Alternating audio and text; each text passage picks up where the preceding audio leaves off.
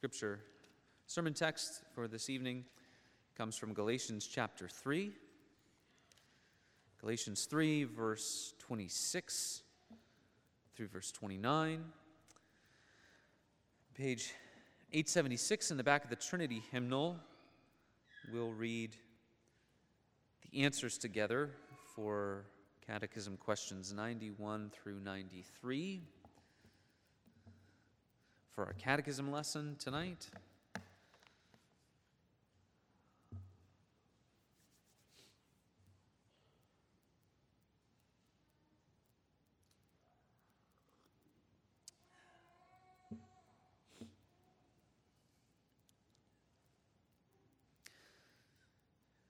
Galatians 3, beginning in verse 26. Here, once again, God's holy word. Galatians 3, verse 26. We pick up our consideration there. For in Christ Jesus you are all sons of God through faith. For as many of you as were baptized into Christ have put on Christ. There is neither Jew nor Greek, there is neither slave nor free, there is no male and female for you are all one in Christ Jesus. And if you are Christ's, then you are Abraham's offspring, heirs according to promise. The grass withers and the flower fades, the word of the Lord endures forever. Amen. Question 91 of the Shorter Catechism. Let's read the answers together. Beloved, how do the sacraments become effectual means of salvation? The sacraments become effectual means of salvation, not from any virtue in them, or in him that doth administer them, but only by the blessing of Christ and the working of his Spirit in them that by faith receive them. What is a sacrament? A sacrament is a holy ordinance instituted by Christ, wherein, by sensible signs, Christ and the benefits of the new covenant are represented, sealed, and applied to believers. Which are the sacraments of the New Testament? The sacraments of the New Testament are baptism and the Lord's Supper.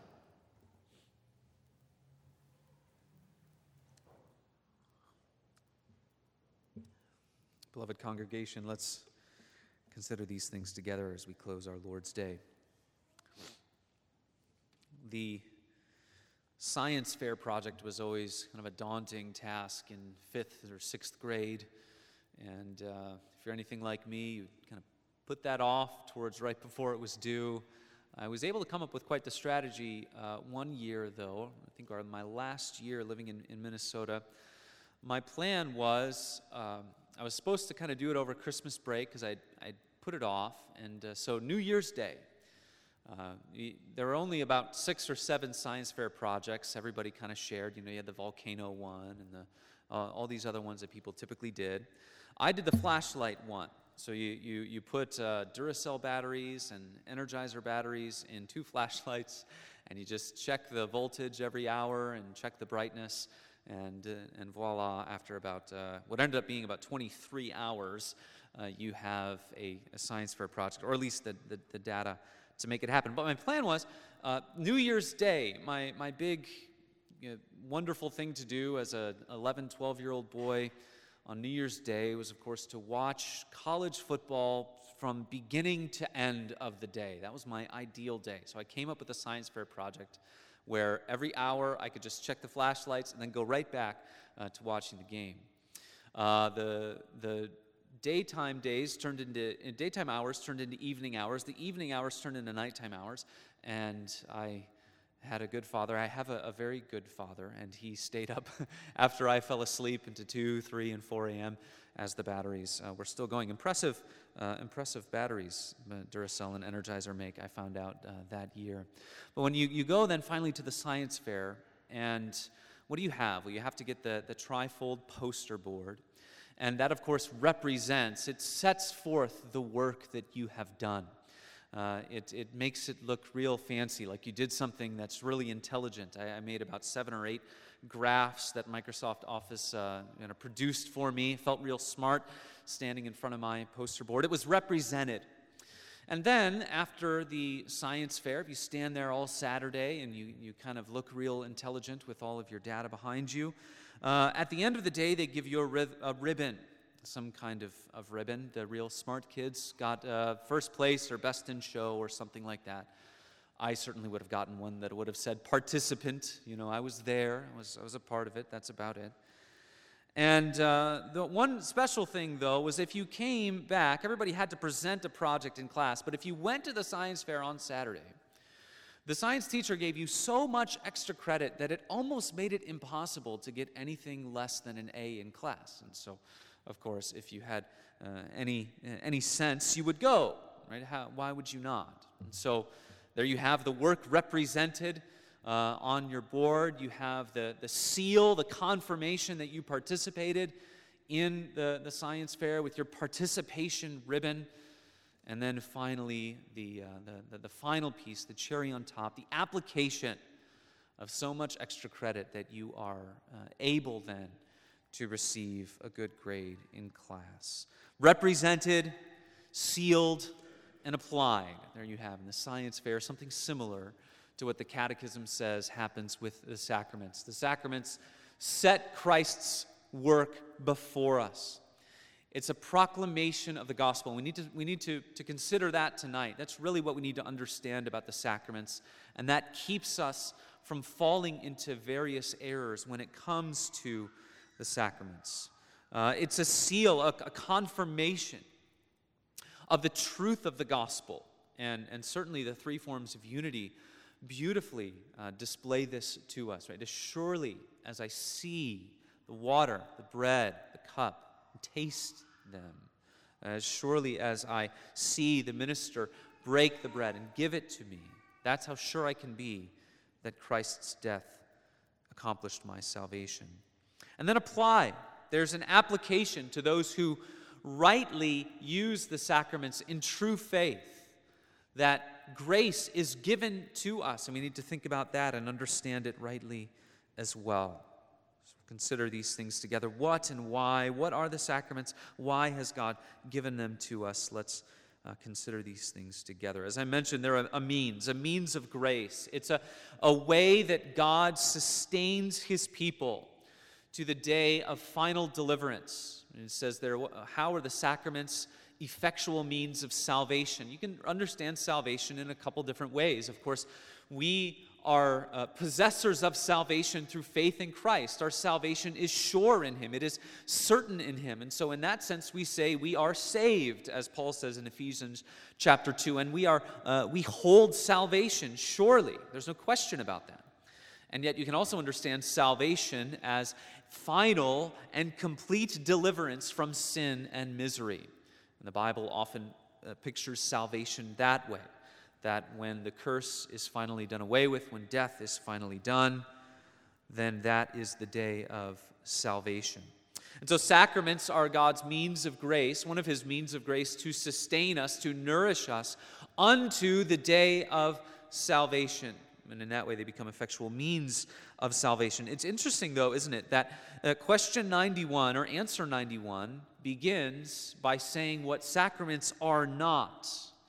Uh, the sacraments become effectual means of salvation not because of any virtue in them, nor in him that administers them. In other words, the, the, the minister, or the one giving uh, the sacrament. And so we, we, you notice that because you see, you see that they're wanting to protect us from falling into errors when it comes to the sacraments because this is a place where, because of the corruption of the human heart and pride and many other things, sacraments can be a way for us, or, or an easy place for us to develop misunderstandings. So, answer 91 tells us they are not magic.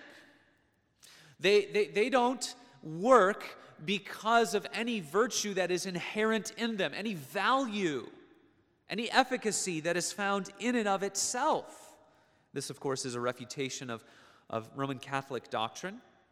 And, and also, you, you could add to that Eastern Orthodoxy, though that's not necessarily in the purview, really, of uh, the Westminster standards. But those two uh, wings of Christendom would view the sacraments as something like they, they will work insofar as you use them.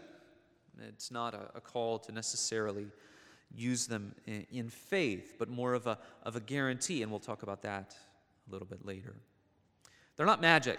Jack and the beanstalk, he had the magic beans, he puts them in the ground, and what's going to happen? The magic stalk is going to grow. We can't think about the sacraments that way. That uh, just because you go to church and sit in the pew and take the Lord's Supper, boom, you have grace that is given to you. They are not inherently uh, effectual, in other words. It comes only by what? By Christ's blessing, the working of the Spirit in those who receive the sacraments by faith. So true faith is absolutely vital, but you need to remind yourself that just because you bring true faith to the sacraments, it's still dependent on something greater. It's dependent on the blessing of Christ.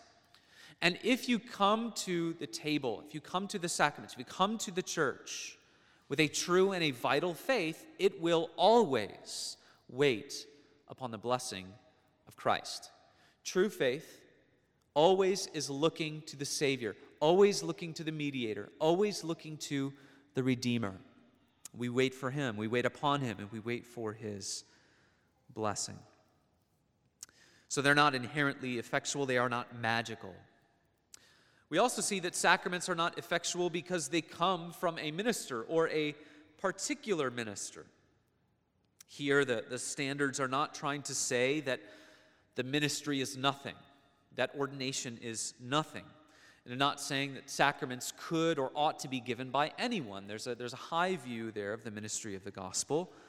But they're saying you need to be careful of an error. You can think, well, it's better to be baptized by so and so, or uh, receiving of the table at the hands of so and so. Ministers are merely instruments to be used of God for his own working. There's a great uh, Scotsman churchman, Ebenezer Erskine, who was part of the dissenting church. And this is a, this is a wonderful story uh, re, re, involving him. It says this A lady was present at the observance of the Lord's Supper where Ebenezer Erskine was assisting, and she was much impressed by his discourse. Having been informed who he was, she went next Sabbath to his own place of worship to hear him. But she felt none of those strong impressions she experienced on the former occasion. Wondering at this, she called on Erskine and, stating the case, asked what might be the reason of such a difference in her feelings. He replied, Madam, the reason is this. Last Sunday you went to hear Jesus Christ, but today you have come to hear Ebenezer Erskine. Beautiful story, isn't it? Uh, this sacraments, the Word of God, preaching, it's all made effectual by the blessing of Christ in the working of the Holy Spirit.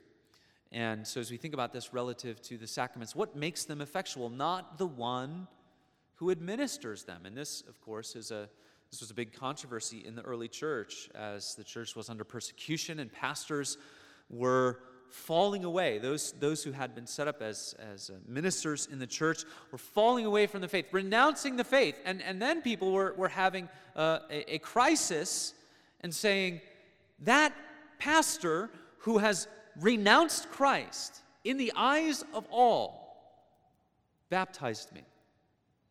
He was the one who placed upon me the sacrament of baptism.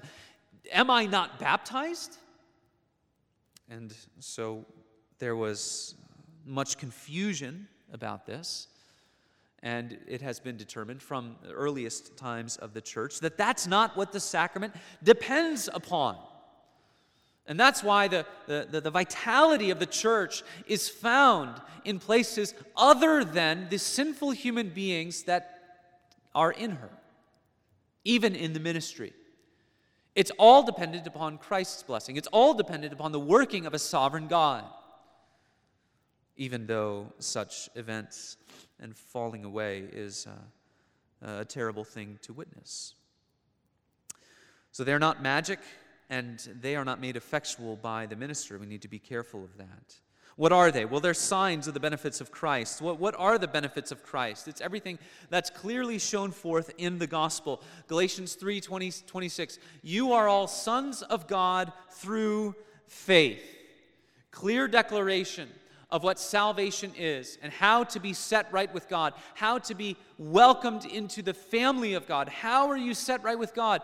A true faith in Jesus Christ. And by a true faith in Jesus Christ, not only are we redeemed, justified, God adopts us into the family of God. We have a seat at the table, we have a right and, a, and, and a privilege unto all the blessings contained therein. We're sons of God through faith in Jesus Christ. It's because of that that we have to build our understanding of the sacraments out from that conviction. Whatever we say about the sacraments cannot contradict the gospel. You are all sons of God through faith in Jesus Christ. Why? Well, because of what we said earlier, because the sacraments proclaim the gospel. They're a way to set the truth of the gospel before us so they cannot contradict it. They are signs of the benefits of Christ, both baptism and the Lord's Supper. Baptism, what does it signify? Well, uh, many things that are, are fairly obvious in, in the, the witnessing of it washing and forgiveness, right? The, the, the washing of the water reminds us of the forgiveness that comes only in Christ. We are baptized into Christ. So there's union, to be united to Him, and the blessing of being united to Christ through the gospel. There's purity, again, uh, pulling on the, the, the signs of, of washing. Right standing with God. Those who are pure, blessed are the pure in heart, for they shall see God. And therein you see part of the meaning of baptism uh, wrapped up in that. Consecration and holiness, uh, uh, we'll see later on. Baptism also signifies our engagement to be the Lord. So there's a consecration there a life that is lived unto God. If you, if you have been baptized into the name of the Father and Son and Holy Spirit, you have been set apart. The gospel is set before you, and God calls you to embrace it. And He calls you in the washing of baptism to live a consecrated life, seeking holiness for Him and for His glory. Baptism signifies all of that and more. The Lord's Supper signifies what? Jesus' price that was paid for sin, the price that He paid for our sin in his body broken and his blood shed. God's wrath passes over us in that Christ is our Passover. And we are covered in the blood of the Lamb. For he is the Lamb of God who takes away the sin of the world. So God's wrath passes over us because his wrath has been satisfied, as we sang earlier tonight. We also see in the Lord's Supper what's signified is that God feeds us and he nourishes us. We are to come to Him in reliance and, and trust because we need the nourishment that He gives to us. It's also uh, wonderful to consider the, the, the two elements of the Lord's Supper there's bread and there's wine. What is that signifying? Well, many things, but one of the main things that it's signifying is that God sustains us and feeds us in a daily way, in an ongoing sense. Bread is the staple of human existence. And so he feeds us in a way that, uh, as your days, your strength shall be. Rely upon me, for I am the one who is giving you daily strength. He also feeds us in a celebratory way. Wine is tied to, to, to blessing and celebration and abundance. And so he not only gives us that which sustains us in the day to day, but he also gives us an abundant blessing that reminds us of the, the marriage feast of the Lamb and the wondrous nature of all that He gives to us, the overflowing nature of His mercy and grace and salvation. The two sacraments of the New Testament church signify all those things and more. But there are also seals. What is a seal? Uh, the sacraments appeal to our senses as a way to certify the truth of the gospel. I recently took a, a class that I have to take for uh, an Illinois qualification. So at the end of the class, I got the certificate. You need the certificate. You, you pay the fee really to get the certificate, so you better make sure you get that because the state wants to make sure that you took the class. So it's, it's the seal. It certifies it, certifies that you have done something. A seal shows something to be true. You need to understand that the way seal is working is it's certifying the truth of the gospel and, it's, and it, it affirms that all who rightly use the sacrament are those who are the inheritors of salvation. Again, it does not mean, because it's a seal, it does not mean that even if you just eat the bread and drink the cup, then all of a sudden you're good. It's not what it means. It's a seal to the truth of the gospel, and it affirms that those who come with a true faith have a true faith attached, rightly using the sacrament, they, these are the ones who can rest in God's finished work and in the blessing that He gives to, uh, to them through these things. And then the application. Those, so they are represented and sealed and applied. When the sacraments are rightly used, true believers receive the benefits that are contained therein. The Reformed view of the, of the sacraments, in other words, is really caught between two extremes. The sacraments are not magical and they're not nothing. Believe that they're means of grace. It means they're not magic and they are not nothing. Right? In, in the Roman Catholic Church is the ex opere operato, in the working or out of the working it works. So take it and you receive the grace. But it's not nothing. The other extreme that denies that baptism and the Lord's Supper are means of grace. Well, baptism is nothing but a, dedication or a way to say something. Communion is merely a memorial. They're more than that, they're means of grace. They represent and seal and apply all the benefits of salvation in true believers by the blessing of Christ and by the power of the Spirit. Why is this? Uh, why is it this view in between the two extremes, why is it helpful, useful for us? Well, because it keeps us centered on the gospel. It keeps us centered on the gospel of Christ because it's always setting forth the gospel to us. You are all sons of God through faith in Jesus Christ. And so, with the administration of baptism, with the administration of the Lord's Supper, we proclaim the gospel of Christ and we say, These signs are given to you to help the weakness of your faith. Look to them, and in looking to them, look to Christ and all that we see in the true gospel set forth to us. It also keeps us reliant upon God. If they're, if they're means of grace, then we need to rely upon Him. And we learn a daily reliance upon God because we are reminded in this view of the sacraments that the grace that He gives by the blessing of Christ and by the power of the Spirit is what we need in order to live lives that glorify Him.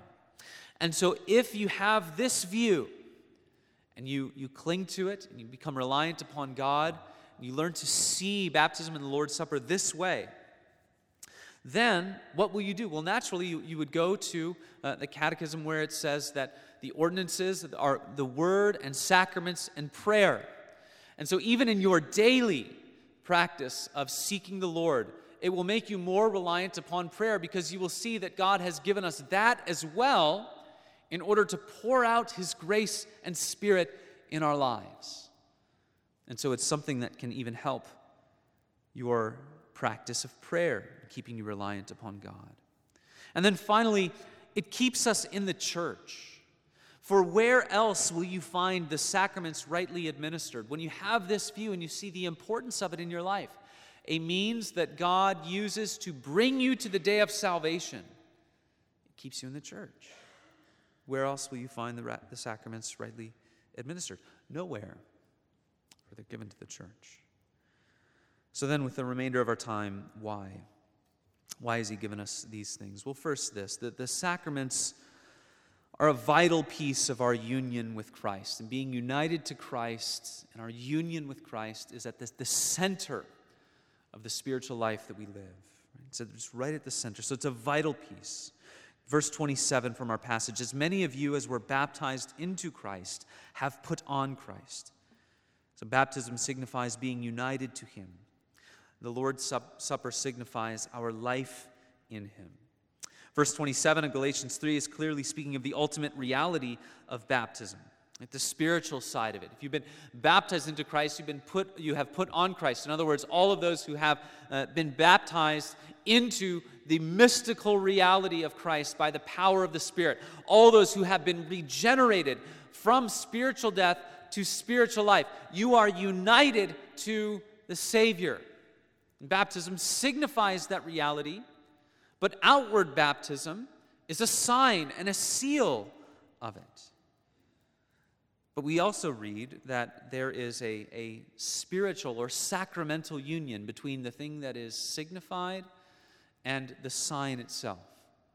And that's why baptism is so important, why the Lord's Supper is so, so vital, because Christ has so blessed it that you, will, you can be assured that in rightly using these things, these sacraments that the Lord gives to us, there the realities will be known and experienced in a deeper way. Being united to Christ, we, we, we come into a greater experience and joy in that through rightly using uh, the sacraments. So they're a vital piece of our union with Christ. They also strengthen our faith and all other graces. So, if the sacraments strengthen faith, and here we have this emphasis again, if God has given these things to, to strengthen our faith, then they can only serve the gospel of grace. And again, it keeps us from falling into error. The sacraments must rightly come alongside the truth of the gospel and highlight it. So you can never fall into the error of thinking, I am saved because I take the Lord's Supper. I am saved because I have been outwardly baptized. No, they are ways of putting forth the gospel, which is what? You are all sons of God through faith in Jesus Christ. must highlight that. How does it strengthen faith? Well, uh, the sacraments strengthen faith by putting our amazing salvation before our eyes. It puts it on display. That the glorious Son of God came to earth and lived and died for you. Richard Sibbes says this that the servant nature of Christ coming as a man and living for you and dying for you and accomplishing your salvation, he says, it's mercy above all mercy and love above all love. There is nothing like it. You will never find anything like the gospel of Jesus Christ. And to those who look to the Savior through it and understand something of its meaning and depth will have unshakable joy in this world. And so they, the, the, the, sacraments strengthen our faith because it puts that before us. To sit before the Lord's table, you ought to feel differently than at any other time.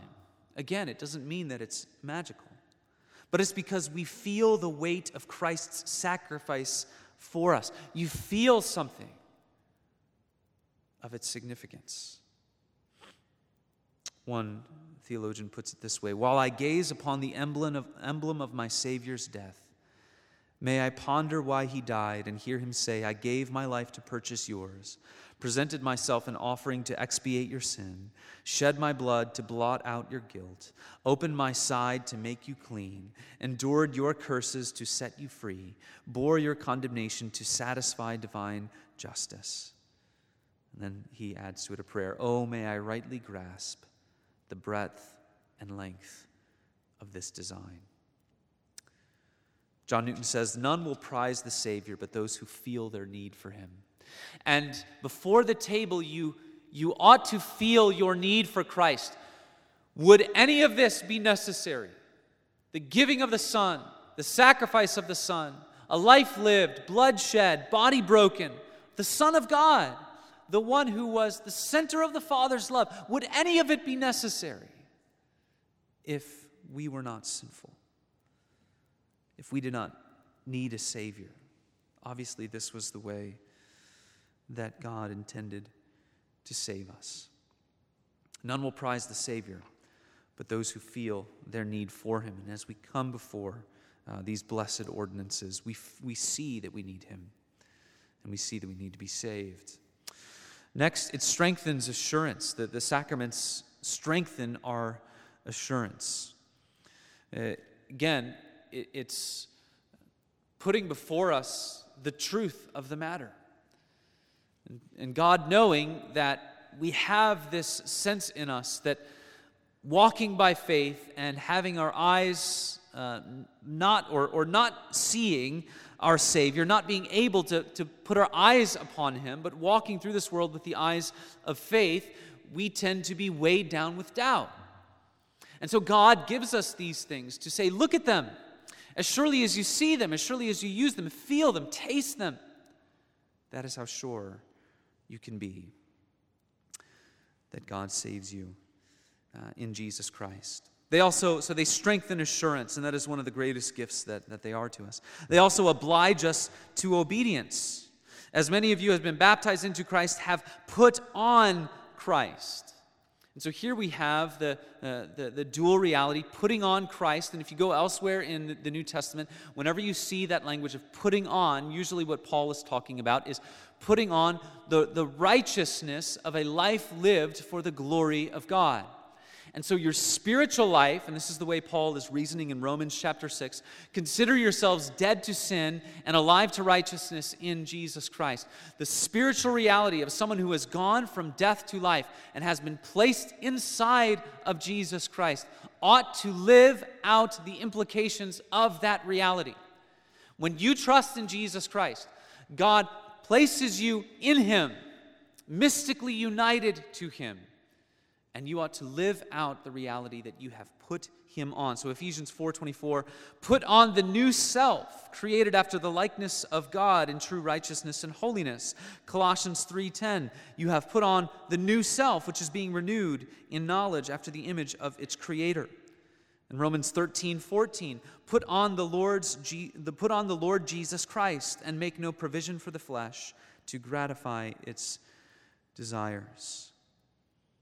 The sacraments confront us with this truth or with this question Would you live in sin having been bought with such a price? You are not your own, you were bought with a price, so glorify God with your body. Next, the sacraments distinguish us from the world and they strengthen our bond with one another. There is neither Jew nor Greek, there is neither slave nor free, there is neither male nor female, for you are all one in Christ Jesus. That verse can be very easily misunderstood, but really what that's highlighting is the, the, the main things that tend to divide the human race right? ethnicity, status, and also um, male female distinction. We were talking about this in Catechism this morning. Part of the fall in Genesis chapter 3, he puts enmity between male and female, and that's why that relationship is at times very hard to navigate in this world, right? So these are the, the main things that divide the human race ethnicity, social status, right? slave or free, male and female. And so, what that verse is saying is those things that most easily divide us that set us at odds, that create enmity between people. In Christ Jesus, those things fade away. The things that divide the world ought not to divide the church. Why? Because as Ephesians 2 says, the wall of hostility has been broken down. The walls of, host- of hostility that divide the human race and that will always divide humanity outside of the walls of the church ought not to divide inside the walls of the church. And so we are called to live out that reality. We are called to make sacrifices to make sure that reality is lived out. the more that we focus upon Christ and what he has done and how his work collectively humbles us to come before the table of the Lord in true faith. Everyone who comes in true faith is humbled, ought to be humbled, must be. So the more we collectively focus on him and are collectively humbled, and are collectively made thankful and grateful, the more the people of God will experience a unity unlike the world ever can. One of my heroes, uh, Harry Reeder, is a pastor in the PCA, and uh, one of his first churches in, in Florida uh, underwent kind of a, an, an, amazing time of, of gospel re- revival. Became a, a very uh, notable uh, church and Presbyterian church in America and particularly was, was noted for the ways that it was reaching across ethnic lines. And some people had reached out to him and said, oh, Well, how, how did you do that? Because this is the big question in, in the church, oftentimes. How do you create a church that reaches across ethnic lines? And people would say, You know, your church is multicultural. How did you figure that out? He would always come back with this response Our church is not multicultural. And the reason it works is because we are not multicultural. We are completely monocultural. The culture that we have is the gospel. We live and breathe every day on the gospel of Jesus Christ. And insofar as we are a people who are defined by the gospel and live by the gospel, that's what enables us to live as a congregation the way we do. If we have a gospel culture, then we can experience all of those things as well. They break down hostility. They distinguish us from the world because those kinds of, of, walls of division will always define the world. And then finally, they assure us that we belong to Christ. If you are Christ's, as he says in verse 29, the baptism and the Lord's Supper remind us that we belong to Christ, and if we are Christ's, then we are filled with hope because we are Abraham's offspring, heirs according to the promise. God shows us how much He cares for us in giving these things to us. That's one of the great reminders in the sacraments. Just as people feel cared for when people give them gifts or show their thoughtfulness, God has not left us without a wonderful supply of grace. He shows us how much ca- He cares for us in giving us the sacraments. And yet, we also must learn that we must use these things in the way God intended as a representation as a seal and as an application of the wonderful message of Jesus Christ. Let's pray. Heavenly Father, we thank you and praise you for all of these things and ask that you would uh, see fit to um, apply real grace and uh, encouragement to the hearts of those gathered here. And Father, might it have been truth that is spoken. Anything untrue or from human wisdom might fall to the ground forever. But may you build us up for the week ahead. In Jesus' name. Amen. 16. Close by singing number 460.